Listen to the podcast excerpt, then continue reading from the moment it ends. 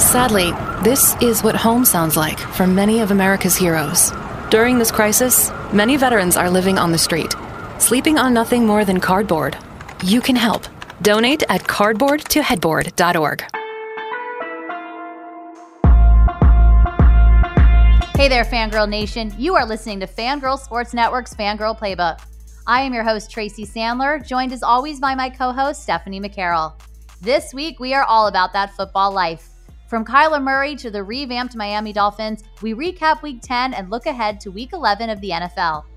We also break down the playoff picture as it stands today before heading to Dillon to discuss actions and consequences on backfire. Sometimes clear eyes and full hearts are not enough.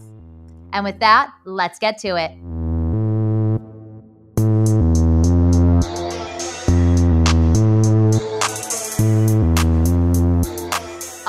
Steph, we are heading into week 11, which is crazy to me. Week 11 of the NFL season. I do not know how it happened so fast. This always happens with football. It's like you're so excited for to start and you just can't wait. And the next thing you know, it's week 11. yeah, I know. It went fast, huh? 10 really weeks. Did. I mean, I mean that- it really did. I know, but that's how football is, I guess. But in life, but it's just It's true. like- That is true. And and we saw week 10, I think obviously the highlight of week 10 Mhm. was the Cardinals Bills game where Kyler Murray just threw that ball up into the air, Hail Murray, as they say. And DeAndre Hopkins jumped up and made the catch, and they beat the Bills. I mean, that was incredible. Yeah, I well, I mean, it's a hail mary. I mean, it's just uh, you don't see them often, but when you do, they're pretty spectacular. Especially that one. Pretty spectacular. And just maybe a minute before, Josh Allen had completed a pretty impressive pass to put to, to Stefon Diggs to put the Bills on top, and it looked like they were going to win. And then there was what was it like 32 seconds left. So I had to. I was Mhm. obviously watching the 49ers Saints, so I I like heard about it and then went back to see and. He threw it up, and I mean, in a very Russell Wilson like fashion, fourth quarter magic. Uh, Kyler Murray made it happen. And actually, you know, I know we said we were going to start in the AFC, but as long as we're talking, yeah. let's talk, let's start in the NFC. So it made it just, it's amazing what those 30 seconds did. They really had the ability to change potentially the entire season uh, for the Cardinals, especially. Uh, the Bills still hold. You know, the lead in the AFC East, and I don't really think anyone is going to necessarily catch them. However, Miami's not too far behind, but we'll get to that in a minute. Um, so it, it really made quite a difference for the Cardinals because at this moment in time, they are now the leaders in the NFC West. And They look good. you they look real good. So you have the Seahawks, the Cardinals, and the Rams all at six and three. So the Seahawks and Cardinals will play each other again on Thursday. And I think this becomes a very interesting game for a number of reasons. You have two defenses that are giving up a lot of points. You have two quarterbacks that may be Yeah. magic, but Russell Wilson has looked much less magical the last couple weeks, and everybody has bad games Yeah. but you, we're just seeing a marked difference from where he was, you know, those first several weeks of the season. Yeah, I think it's. I mean, he is. Even though he is Russell Wilson and he's amazing and he starts every single game, you know, and everything. Yeah, Um, you know, he's probably a little bit more banged up. He's older. You know, he's. You know, everybody's banged up on the O line, so you know he's definitely um feeling it a lot more than I think you have these younger guys like Kyler Murray, and they just bounce back up. It's just, you know, it's a gif- different. uh It's a different day and age, which is, you know, we'll see how he does, but he didn't look as uh, spectacular as we normally see. Let him, you know, he usually cooks, but we'll see. So the other thing we're of course seeing is that he is throwing interceptions. He had a bad one in the end zone the other day, and he just has looked a little bit off the last few weeks. And I don't know if it is what you're saying that he's getting a lot banged up behind, you know, a lot more banged up behind that O line, or what is going on. But the Rams certainly took care of him the other day. Jalen Ramsey had a Mm-hmm. fantastic game. Uh, and, you know, the Seahawks just don't look the same. And it's interesting with the Seahawks because historically, they tend to start a season a little slower but it's like you know they're always going to heat up. And this year seems Right. to be, you know, the the opposite of that. Uh, the Rams looked really good the other day, and Mhm. this goes back to a little bit what we were talking about last week. How some teams, like this season, it feels like more than any other. You have teams that one week look terrible, and then the next week look like the greatest team of all time. And I'm not saying the Rams did that, but we saw them a few weeks ago you know, completely handled by the 49ers who have not looked very good the last few weeks. And then, you know, they just handled the Seahawks with no problem. So it's a very interesting season that way. And I think it's going to be even more interesting as we get into the playoffs. But so Thursday night, we have the Cardinals at the Seahawks. You have these two defenses that are both giving up a lot of points. And the thing with the Cardinals, I mean, they were a Hail Mary away. I mean, so Right. it it is a close game. Obviously, the Cardinals won the last one in overtime in a very exciting game. This one is in Seattle. Uh, it looks like it might rain, which I think is worth mentioning, just because that could make a difference, uh, especially for the Cardinals that maybe aren't as used to playing in that. It's like a fifty percent chance of rain, but I just think it's it's worth mentioning. Um, Mhm. but this should be a really good, really hard fought game, and it very well could again come down to the very end. And I think really it's going to come down to which quarterback has a better game. It could go either way. I don't really even know. Like, there's so much, eh, which makes me a little bit disappointed because it's such a tough conference, but at their division. But it, at the same time, it was really like anybody's, you know, division to win. So it's um makes me a little bit sad that the injuries, you know, plagued the 49ers this year because I think they would have ran away with it if they were healthy. And at the same time, you know, you have to give credit where it's due. You know, Murray's doing a really great job, you know, acclimating in a very tough division. But I, you know, I'm I'm I'm going to lean towards Arizona uh, Mhm. for next game, but I you know, it could go either way. It definitely go either way. I actually am leaning towards Arizona as well. I think they have momentum on their side coming off. They're coming off a super exciting win, and the Seahawks are coming off a pretty difficult loss. So I think I'm going to lean towards Arizona as well. But I'm I stick by what I said in the beginning, and I think it's really just going to come down to which To the uh, QB. to the QBs and and who makes less mistakes. And I think that's really uh, what it's going to come down to. Oftentimes in games like this, I think it comes down to defense, but with these two teams, I don't necessarily think uh, that that's Yeah. the case. Just you know, recently, because you know, they've both been dealing with a lot. The Rams are going to be playing Monday night against the Buccaneers, uh, who are in a little bit of a playoff hunt of their own. Uh, they are currently the fifth seed, but they're half a game behind in the NFC South to the Saints. Uh, so Mhm. this is a very important game for both of these teams. You know, the Rams are in a funny situation because no matter who wins on Thursday, they're still It's good. yeah, they're like fighting for their division. But the Saints, of course, are going to be without Drew Brees for a while, who has uh, cracked ribs and I believe a collapsed lung after that hit from Kentavius Street that he was called for roughing the passer. I think many of us disagree and did not feel it was a fair call, but obviously uh, Drew Brees really got hurt on that one. So it's going to yeah. be, I mean, Sean Payton does not want to say yet who his quarterback's going to be between Jameis Winston and Taysom Hill. I think it'll definitely be Jameis just because he uses Hill in so many different places in that offense. I don't know that he is looking for him to be the starting quarterback, but time will tell. I'm I'm not in charge of that decision. Uh, but the Jameis Winston is, you know, he's he's he's a mystery. you know, he's a yeah, he's stepping up. I'm hoping he does all right. Like I, I, I don't know. I always pull for him, but we'll see how it happens. what we happens? definitely there. see, but you know, it, it'll be a different offense. Now they lucky for them will be playing the Falcons this week. So Mhm. You know, you say that, but of course, any given Sunday, but they are playing the Falcons this week. So I think the Saints certainly have an easier matchup than the Buccaneers. Uh, but that's, you know, another place where the, the playoff picture is looking interesting. So if the playoffs were to start tomorrow in the NFC, Mm. the seeds would be as follows. It would go, and I'm going in order one through seven Packers, Okay. Saints, Cards, Eagles. I mean, don't get me started on the NFC East. Buccaneers, Rams, Seahawks. So you would have three NFC West teams Yeah. in the playoffs, which I think is highly, highly possible. Uh, so that would be it if it they started tomorrow. Uh, the Bears and the Vikings would not make it. The Bears at five and five after a hot start or falling apart.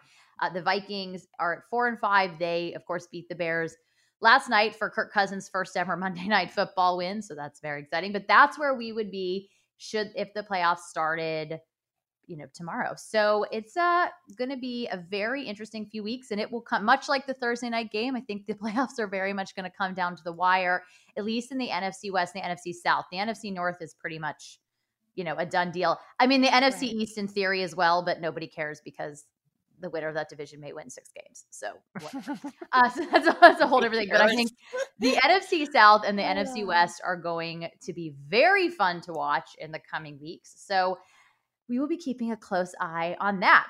Uh, so there's that. Now let's move over to the AFC where things are also very interesting. So if I'm going to start with if the playoffs started today again, and I'm just going to go down one through seven, it would be the Steelers, the Chiefs, who would be the second seed, the Bills, the Colts, the Raiders, the Dolphins, who we must discuss, and the Ravens.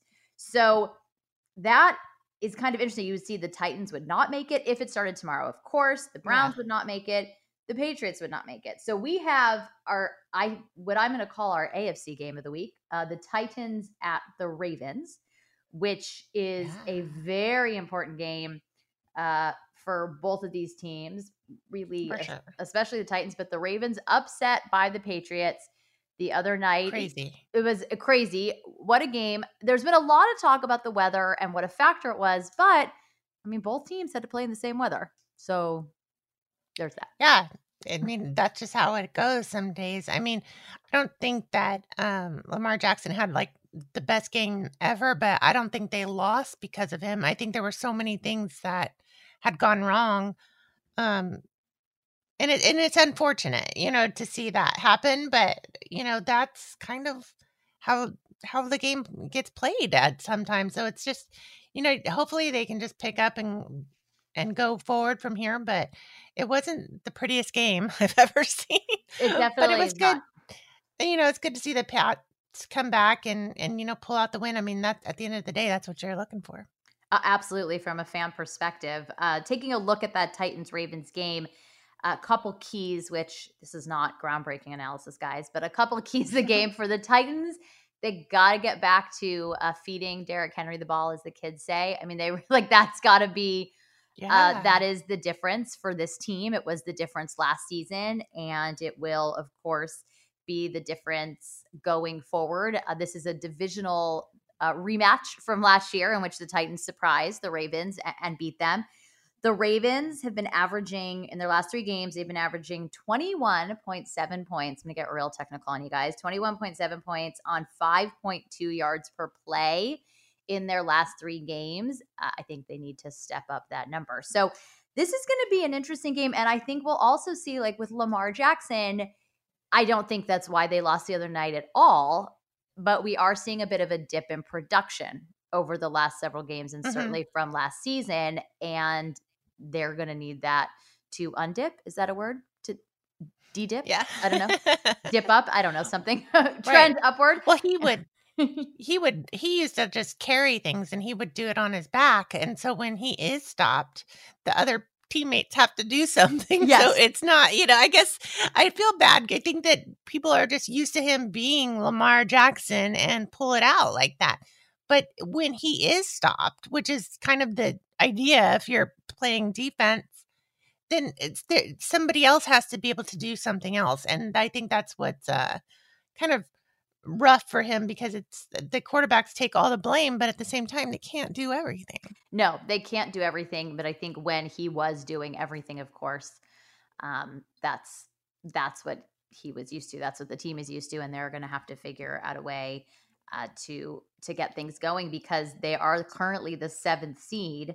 So right. they're a little bit in danger of not making the playoffs, which I think they would find to be very disappointed as disappointing as would Ravens fans everywhere, uh, which is understandable. And you know, not everybody's going to make the playoffs, so it's this is a that's pretty, a tough division. It's too. a very I it mean, is a tough division. Once the Steelers, so you know, the Steelers are obviously going to run away, away with it, but then when you get into the wild card there's there's a lot you know, going on. We saw the mm-hmm. Colts mm-hmm. come with up with a huge win over the Titans the other night. Uh, mm-hmm. and they're a, a, scary team as well. They're currently the number four seed. So things right. are uh, and that's of course in the AFC South, not in the AFC North, but still it just I think worth mentioning what a difference we're seeing there. And then I think the team that we must discuss, which is incredible, who a year ago was a complete laughing stock, is the Miami Dolphins. Brian Flores has got to be the front runner for coach of the year. Uh, yeah. What an incredible turnaround. They're they have a great defense. Tua is playing great. And they are currently the number six seed and they hold the tiebreaker over the Titans. So, and over the Ravens, I believe. So this weekend they're at Denver, which mm-hmm. any given Sunday, but should be uh, a win for them. They're certainly the superior team in that one. So I'm kind of a little bit like low key, maybe not even that low key, rooting for the Dolphins here. I mean, I think what a fun story. I'd love to see yeah. them go far in the playoffs. For sure. And and I did not have them pegged. You know, I thought it was going to be a total rebuilding year, but they've hit the ground running and what they've been able to do um on both sides of the ball is really spectacular and they have two really good quarterbacks. I mean, competent, but not um, but but it, he he's going to take this team very far and it's exciting to watch. I mean, and I didn't think that they would be good at all. So like, there goes my football knowledge completely. well, I think in fairness to you, it was a surprise to everybody just Everyone, how good yeah. they have been, uh, and the way that we've seen them step up and, and really change things around. And you know, I think we saw it a little bit. It's a I mean, it's not, I don't know that they're going to go to the Super Bowl, so it's a little bit different. But I think we saw it a little bit with San Francisco. Two, 2017 was a terrible year. 2018 mm-hmm. probably would not have been a, as bad a year had Garoppolo not gotten injured right, in that right. game three. But then last year, all of a sudden, you have this 49ers team that everyone's like, where did they come from? And I, I do think it's a little different because, like I said, I think 2018 everything changed when Garoppolo got injured. But absolutely, you are seeing a team where everyone's like, "Oh, okay," but you know what? Good for them, and it's so much better to be that team that comes up from under oh, the radar. 100%. And then 100%. something else that's going to be kind of interesting to watch in the AFC. Obviously, the Steelers and Chiefs are going to the playoffs, but a, only a game separates them at the moment in terms of being the number one seed. The Steelers are nine and zero. Oh, the Chiefs are eight and one. That the race for the number one seed is going to be kind of interesting to watch. You know, going down to the wire, these wild card matchups and these wild card seedings will obviously be kind of like the bigger story. But uh, with only one team getting the number one seed this year, it makes a huge, huge difference. Huge. Uh, so I think that's just going to be kind of something to keep an eye on in the coming weeks. I mean, in theory, the Steelers are going to lose a game. So, you know, what happens right. at the end of the season. So we'll see. It should be uh, kind of an interesting one. It's probably not going to be this weekend because they're playing the Jags. Um, your poor Jag, your former your former team, um, your poor Jags. But you know, any given Sunday. But the Chiefs play. They, they, they, they, might. They might. Yeah. No, um, they, they almost they almost upset Green Bay. Yes, they did Sunday. So uh, you know, hey, I mean, I don't know. They're just that team that they play really hard, but they find a way to lose. So it's kind of a bummer. But at the same time, I think there's a lot to build on there. Um, but we'll see. What's kind of crazy to me about the AFC, like the way it ranks and how, because this is our new number one seed thing, is how the Raiders played the Chiefs and beat the Chiefs, which was their one loss. Mm-hmm. But the Raiders aren't bad either, and they're six and three. But they're right in that division, so they're going to be playing each other again. So this, it's this interesting weekend on Sunday night. Yeah, so it's a big, it's a very big game for both teams. Huge. Yeah, because if they, if they win, I mean, well, if the Raiders win, obviously that's a huge leg up for on their numbers, but it also gives them an advantage over the Chiefs when playoff time comes. So it's interesting how that's all gonna. I don't know. It's interesting. And I think it's worth mentioning because I mentioned the Bills earlier, who do have a bye this week. They're seven and three. They have a half game lead in the AFC East over the Dolphins. So this thing is not mm-hmm. over by no. any means. And so, you know, like I said, the Dolphins are at Denver. The Bills have a bye, but these next few weeks are going to be really exciting. And maybe I'm just not remembering, but they feel kind of as exciting as we've had in the last few years in terms of especially you know, in the AFC. Yeah, yes, I mean, yes, especially in the AFC. I think this is going to be really they're really competitive. Yeah, Yeah. they are. They're, They're really competitive. I mean, yeah, the Steelers, the Ravers, Ravers, Ravens, eh, and, and the Steelers in the North, and then the West is Chiefs, Raiders, and then of course you have the Bills, Dolphins in the East. So having a competitive division like that, I, I, I, that, that's just good football. And the Colts and the Titans, so in the South. So I don't know. That's it's it's good to see them competitive again. It really is, and I think with with the Colts, I mean, the Colts and the Titans are both six and three. Colts just Mhm. they have the head to head tiebreaker right now, Right. so And it could come down to that, which is totally crazy. could. Yeah, it, it totally could. So this is it's just going to be really fun to watch. And then the NFC, you know, we'll keep a very close eye on that NFC West. And I mean, it would be kind of incredible if three out of the four teams end up in the playoffs. The dream of four, all four teams playoffs is not over, but it's basically over. I think. I don't. I mean, the 49ers will get a. They're on a bye this week, and they'll get a bunch of guys back after the bye. But I still Mhm. think they're gonna ha- would have to almost win out or Move win five, move mountains, win at least like five of their next their last six games, six there. I don't know. We'll see, but I, I don't know that that's going to be. I just think because there are just too many good teams in their division that are probably all going to the either. You know, there'll be a division winner and it, and the two wild card spots. Two of those spots have got to go to NFC West teams. So. Lots to keep an eye on over the next several weeks. Uh, so that is Yeah. very exciting. Uh, so then from real football to fake football, uh, well, we are It's in real to me. it's true. You know what? It's real to me too. I the Dillon Panthers are close to my heart. We are going back to Dillon Friends, in case you didn't quite get that transition. Uh, we are going back to Dillon, where we are in season two, episode four, an episode entitled Backfire, uh, which is really a good name for this episode. And I think I teased last week that there's something happens at the end of this episode that I thought was really, uh, really important. And I want to start by saying, you know, they did a very good job of making McGregor the villain and talking Mhm. about this storyline. And I know we talked about it last week, but this storyline where Coach Taylor goes to Austin to coach for the fictional TMU, his family stays home, and of course, all of the problems that that creates within the family. Looking back on it now, it's not my favorite storyline because it just was a little too I- I don't know. I didn't love it.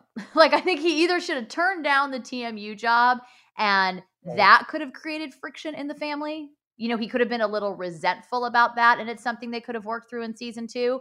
But the fact that he goes and within four episodes, he's back as the coach of the Panthers is like not my favorite storyline. But that's okay because you know I still love Friday Night Lights the most. But I just feel like that may have been maybe a better way to handle it. But that being said, I think there were reasons, and I think the stuff with Coach McGregor is important. So let's do our our little recap on what happens here. Uh, the Landry has is at dinner with his parents, and Tyra she's over for dinner, and his dad has to leave early because a body has been pulled out of the river.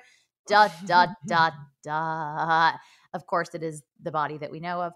Uh, so now things, now Landry is, of course, freaking out for obvious reasons and understandably so. He wants to turn himself in. Tyra does not want him to do so. But, you know, there's something here that he's brought up before. And I don't know that we've talked about that much, but at the end of the day, he is responsible for killing the man. Tyra is not. And I, it was self defense, and he did what he had to do in the moment. But I think he's carrying around a guilt that Tyra can't fully understand. Uh, of course, she feels responsible because it was something that was happening to her, and he was defending her. But at the end of the day, the person who who killed him is Landry. So you know he is dealing with that, and what that means. Of course, Tyra helped get rid of the body, so there would be all kinds of things involved there if it got to that point. Uh, but let's on that storyline. They called Tyra and her mother into the station. Now, if you'll remember, Tyra had not told her mom uh, about the attempted sexual assault. And so it was Tammy that knew and Tammy that went with her to the police station. But this is the first her mother is hearing about it.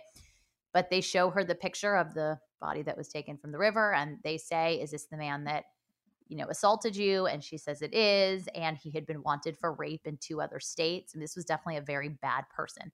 Uh, so he'd been wanted for rape in two other states. And so that part of the nightmare is over, which Tyra, of course, knew going into this, but that part of the nightmare is over. But Landry's dad is at the station and sees Tyra and her mom, you know, in the uh, I don't know if it's an interrogation room, but in a room with uh, the detective and crying, and so he's you can see Landry's dad is like starting to put it something together. He isn't quite. Right. I mean, he is he is a police officer. He hasn't quite got all the pieces of the puzzle, but he already thinks the relationship is a little odd. He doesn't quite understand it. He now sees Tyra at the station being shown the picture of the man who was brought to the river. So he's starting to kind of put it together a little bit. So that is what's going on there. Meanwhile, we've got Tim and Jason in Mexico, which of course is as could be as much of a disaster as it sounds like. Uh, but Jason is there because he wants to do an experimental surgery where he thinks he will be able to walk again. He has brought ten thousand dollars with him. They get there. The doctor's on vacation with his family, uh, so they are hanging out in a hotel room essentially for a week waiting for the doctor until Tim makes them go out and they go out and they have a really fun night and they get wasted and and Jason says, you know, I'm going to be able to walk again and it just breaks Tim's heart because Tim can see that something is not right. And he keeps asking the doctor, why can't they do this procedure in the states again? And the doctor keeps coming up with an excuse. But the reality is is probably because it's not an approved it's procedure. Scam. It's a scam. It's a total scam, which is why they can't do it in the states. And Tim can figure that out. He ends up calling Lyla at the end of the show. And he says something interesting to her. He says, I've never asked you for anything, but I need you to come down here because I'm so yeah. scared that he's, if he goes through with this, he's going to die. And he yeah. won't listen to me. And I need you to come down here. So that is, you know, we see, and these are the parts of Tim that make him kind of a complicated ter- character, that make him somebody that you do care about and that makes you realize like he is a good person. He makes bad choices often. He has no one to show him how to make better choices, unfortunately. Um, but at the end of the day, he is a good person with a good heart and he does care about his friend and he's very, very concerned. And thank God he went with him to Mexico because can you imagine what would have happened if he hadn't?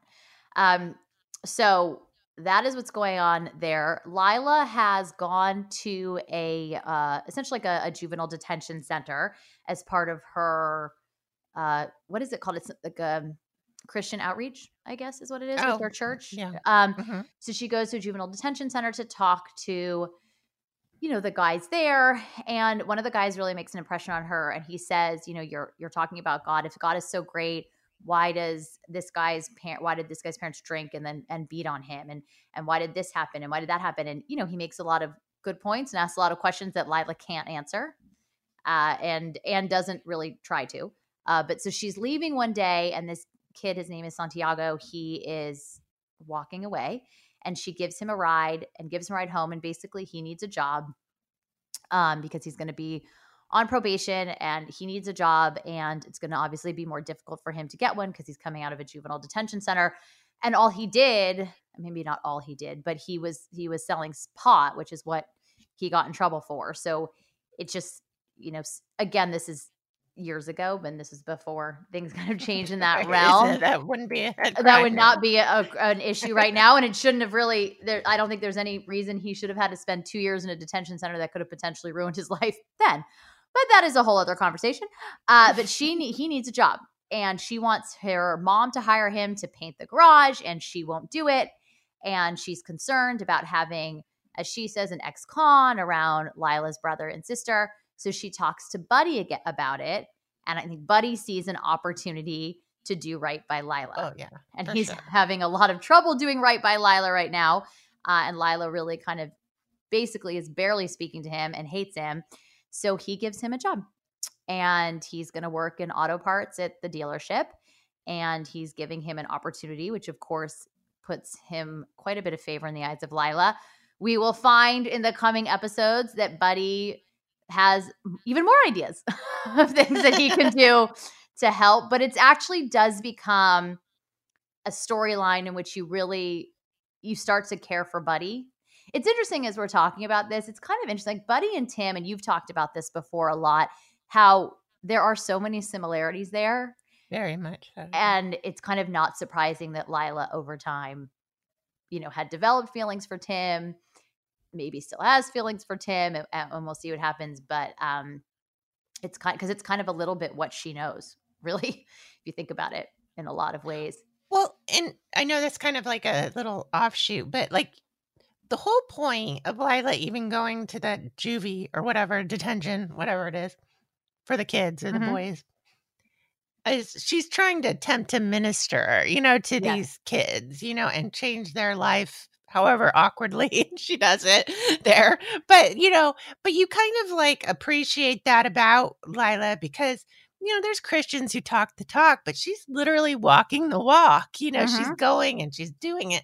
So that's something that I really love about Lyla. Like, she is like full on. And so, even if you're like, okay, this is kind of crazy of what she's doing, she really believes it and she's she's putting her heart into it. Now, you know, with Buddy, he's not necessarily um talking the talk, but he's walking the walk. Like, you know what I'm saying? Like Mhm. he's willing to go and do those things. Same with Tim. Like maybe he doesn't talk and he doesn't have the right words or doesn't show every single thing the the right way to be, but deep down, he'll do the right thing. And that's what I like about Tim and Buddy, you know, because they do Yes. the right thing. They do do That the right thing. sense. It totally it totally does. And I think their heart is in the right place. Even if sometimes there are selfish reasons about it. I mean, Tim went to Mexico because he wanted to get out of Dodge.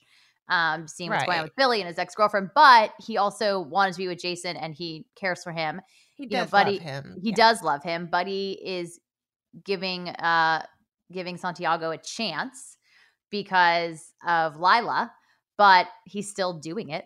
and you know, there is Right. and there's a moment as as you said when she was talking to the kids and and uh, he says to her to the santiago says to lyla if you saw us on the street you wouldn't you'd run the other way and when she's leaving the center and he's leaving um when he's leaving and she, and she said she gives him a ride because she says i'm putting my money where my mouth is Right. Mhm. and she gives him a ride and gives him a ride home and that's you know you're right she does walk the walk and it's very on brand for her character because when jason got hurt i mean who was there every day and right. peppy and let me do this let me do that and i think you know that is something we see and that's it's who she is as a person as a character and i think we're seeing as these kids grow up we're seeing really who they are and what they will become in a good way so you know i think that's that's very true uh, meanwhile in the taylor household we have a few things going on. So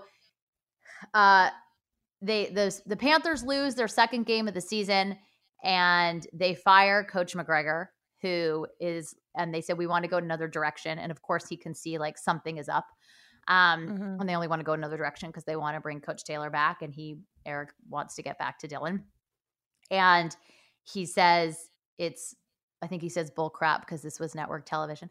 Um and so he says it's like bull crap or just bull or something along those lines and he can see something is definitely going on but they say to him we're going to give you your your full year salary and a severance package which remember that guys because that actually becomes an issue later. So just keep that in mind for a future episode or two um because that definitely becomes a bit of an issue and you know that's it. However he ends up like potentially kind of suing because he thinks it's wrongful termination and there was no real reason given for it. But you know buddy says like we you know that we had a guy we had a student pass out and the lawyer mcgregor's lawyer says it was tim riggins. He was probably hungover which just this town sums it right up that everybody knows like about everybody's everything. Um and but mcgregor is ultimately let go and eric is rehired. Now uh, when he comes back in the beginning he's he's talking to julie and they're going for a driving lesson. So there's something that happens before that. Julie wants to practice driving and her mother is watching. This is before you know eric's still at tmu and tammy is watching his game. Gracie's falling asleep and julie comes in and says like i need to practice driving. And she says i can't you know tammy says i can't do it right this second. Gracie's about to fall asleep. I'm watching your father's game. I'm exhausted and julie says something to the effect don't let the blob let you forget that i'm still your daughter and that is really the crux of what julie has been dealing with her dad is gone most of the time her mom's totally focused on the baby because the baby obviously needs a ton of attention because she's a baby uh, Julie is feeling very abandoned and it's understandably so. She's, you know, 15, 16, she's 15 years old, I believe, at this point, And like, you know, it's been her up until now her whole life. So she's dealing with that. So when Eric comes back uh, for a little while, he does teach her some driving and he asks her about the Swede. And, you know, they have a little bit of a heart to heart. But before that, he does let the head coach at TMU know that he has to leave for personal reasons and go back to Dillon. And the coach says, You knew your wife was pregnant when you took this job, correct? Mm-hmm. And says, I did, but you know, I, essentially he didn't realize how badly he was going to be needed at home. But he says, I've come up with a a transition plan and so and so can take over this part and in a couple weeks we can do this and he basically the coach says to him like turn in your stuff. This isn't IBM. I think were his exact words. Yeah. Uh, this isn't IBM, and we're not doing transition packages. If you're leaving, you're leaving, and goodbye. So he does, and he gets back, and he and Tammy, after much coaxing from Eric, decide to unground Julie. And there's a moment when Julie and her mom are driving, and they almost get in a fight while they're driving. Same with Eric. She almost she almost gets into an accident. Uh, but when they're driving, they Tammy asks her to pull over and she tells her a story of when she was 15 that there was a boy that she was obsessed with and was so into him and she went to this party with him and she slept with him and it was the first person she slept with and he treated her like crap afterwards and of right. course she doesn't want that for Julie and she says this guy doesn't even have a name we just call him the Swede so uh, Julie does tell her his name is Anton and she says he he does like me and Tammy says something very interesting. She says, but he doesn't love you. And that's a difference. And I think she's trying to protect her from something that happened to her that was very hurtful as a child. So later in the episode, Julie ends up going over to his house because they're supposed to have plans. And mm-hmm. he's clearly forgotten that they're supposed to have plans. And so they're instead going to go meet his friends. And she starts crying because she realizes her mom's right and mm-hmm. it obviously doesn't feel great. This guy that she's so into has forgotten they had plans. And she leaves and she comes home and she's crying. And so she has a moment with her mom, and it might be a little bit of a breakthrough moment, maybe. Um, so uh, Eric comes back. Uh, he finds out when he comes back, literally like almost immediately, that McGregor is suing them. But as I said earlier, they get through that and he's Eric's gonna be back as the coach of the Panthers. And this is the moment. There's a moment towards the end of the episode that I just think is really important, and and it just shows like I think we very much put the Taylors on a pedestal, and they're really like kind of our protagonists and heroes of the show, but. Nobody's perfect and people make mistakes and maybe don't always think through how their actions affect other people. So, on his way out of town, Coach McGregor comes to the Taylors and says to Eric, I've been coaching a long time mm-hmm. and I've been fired before and I'll probably be fired again. But this is the first time I've ever been screwed by another coach. And you see in the mm-hmm. background his family in their car and their U-Haul all packed up and ready to go. And Eric, you can tell it really has an effect on Eric because he didn't think about it. All he was thinking about was, I need to get back there and my family needs me and there's an opportunity. I'm going to take it but he didn't really think about what that was going to do to the other person. And I think that happens. Yeah, I mean, it wasn't really like Coach Taylor set out to screw him or anything like no, that. No, didn't. you know, it was Buddy that kind of engineered the whole, you know, thing. And, uh, you know, but, you know, even being a passive um, person in that situation, you know, it, it impacts people. And so, I don't know, it's, uh, that's hard. I mean, but at the same time, it's it's tough because he wants to. He kind of goes on this high moral ground, and this is how I'm doing it, and he wants to be a person of this character. But at times, there's just nothing you can do to you know avoid that too. So I don't know. I felt I felt for him. I felt that was like a tough position to be in. It was it was a tough position to be in. And I think I agree with you. I don't think he set out to do it. He was a passive participant, but he was still a participant. And I think he just didn't think about it until that happened. And Coach McGregor says to him, I have a family too. And because he understands why he needs to come back, but he also has a family. And now they're leaving town and that's not going to look great on his resume that he was fired after two games and it's just it was it was an interesting moment because i think it was a reminder that for all of us sometimes we get caught up in what's best for us and doing what we need to do and don't think about maybe how that impacts another person because i don't think he was thinking about that at all i don't think coach No. mcgregor even like came into his mindset and then that was a very you know big moment for him and it was i think a growing moment but a hard moment and i think it was a hard moment for tammy too because i think all of a sudden she was like oh yeah this guy's got a family too yeah we're we're struggling but now they're struggling It's true. I mean, I, I I- even just learning in life, this is something that even when I've been offered jobs and stuff, they're like, don't consider it unless you really want this because you're going to take someone else's job. Mm-hmm. Like that's like how it was always like told to me. Like, make sure you really want this because then you know you could be taking someone else. And I was like, then it makes you think about, okay, well, do I? You know, because you don't want. There's a domino effect. Your your decisions have an impact on other people's lives. So it's like we're more connected than we even realize at times. But we Right. are. And it's different had they both been up for the job and eric got it that's one thing but there was a a Mhm. plan put into motion you know whether he was a passive participant or not it was a plan put into motion to- yeah, to screw him. to Yeah. screw him and i think that you know that was i think that was very difficult for eric once he Yeah. realized that like when, when once he put that together um you know i think he really realized that so the episode episode ends with eric at practice back in his panthers collared shirt and hat uh coming in and saying you know we got a game on tuesday and or we got a game in two days and i don't think you guys want another loss and quarterbacks and receivers, you're going to be with me, and so and so you're going to be with Mac, and let's go. And now he's back.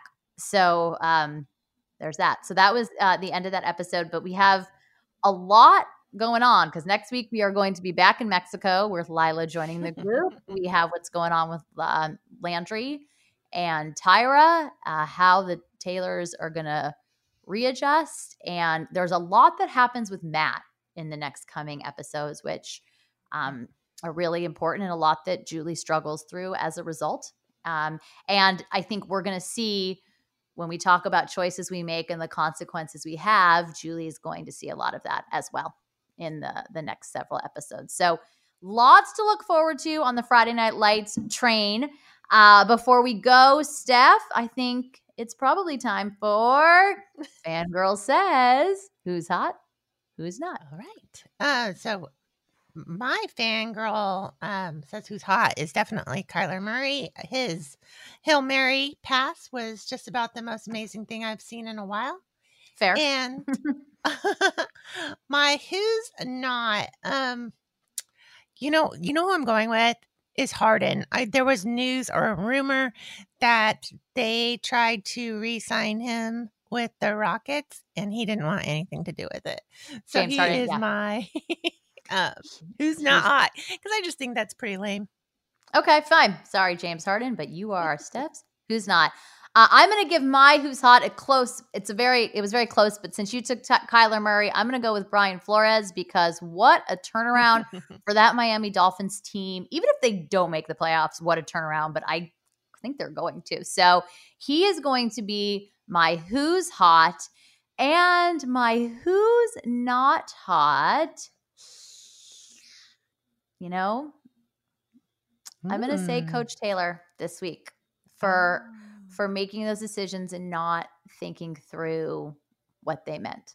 I don't think it's a it's a strike on his character. I just think it's a it's a good example of sometimes you got to think about how your choices and decisions impact other people and I would say he also he he ended up I think generally the whole situation is not hot because he put himself in a very tough position as he says to Buddy he signed a 2-year non-compete which means he can't take another college job and it, in real life Right. his it would not look good in the future. You know, other college teams will now think twice before offering him a position.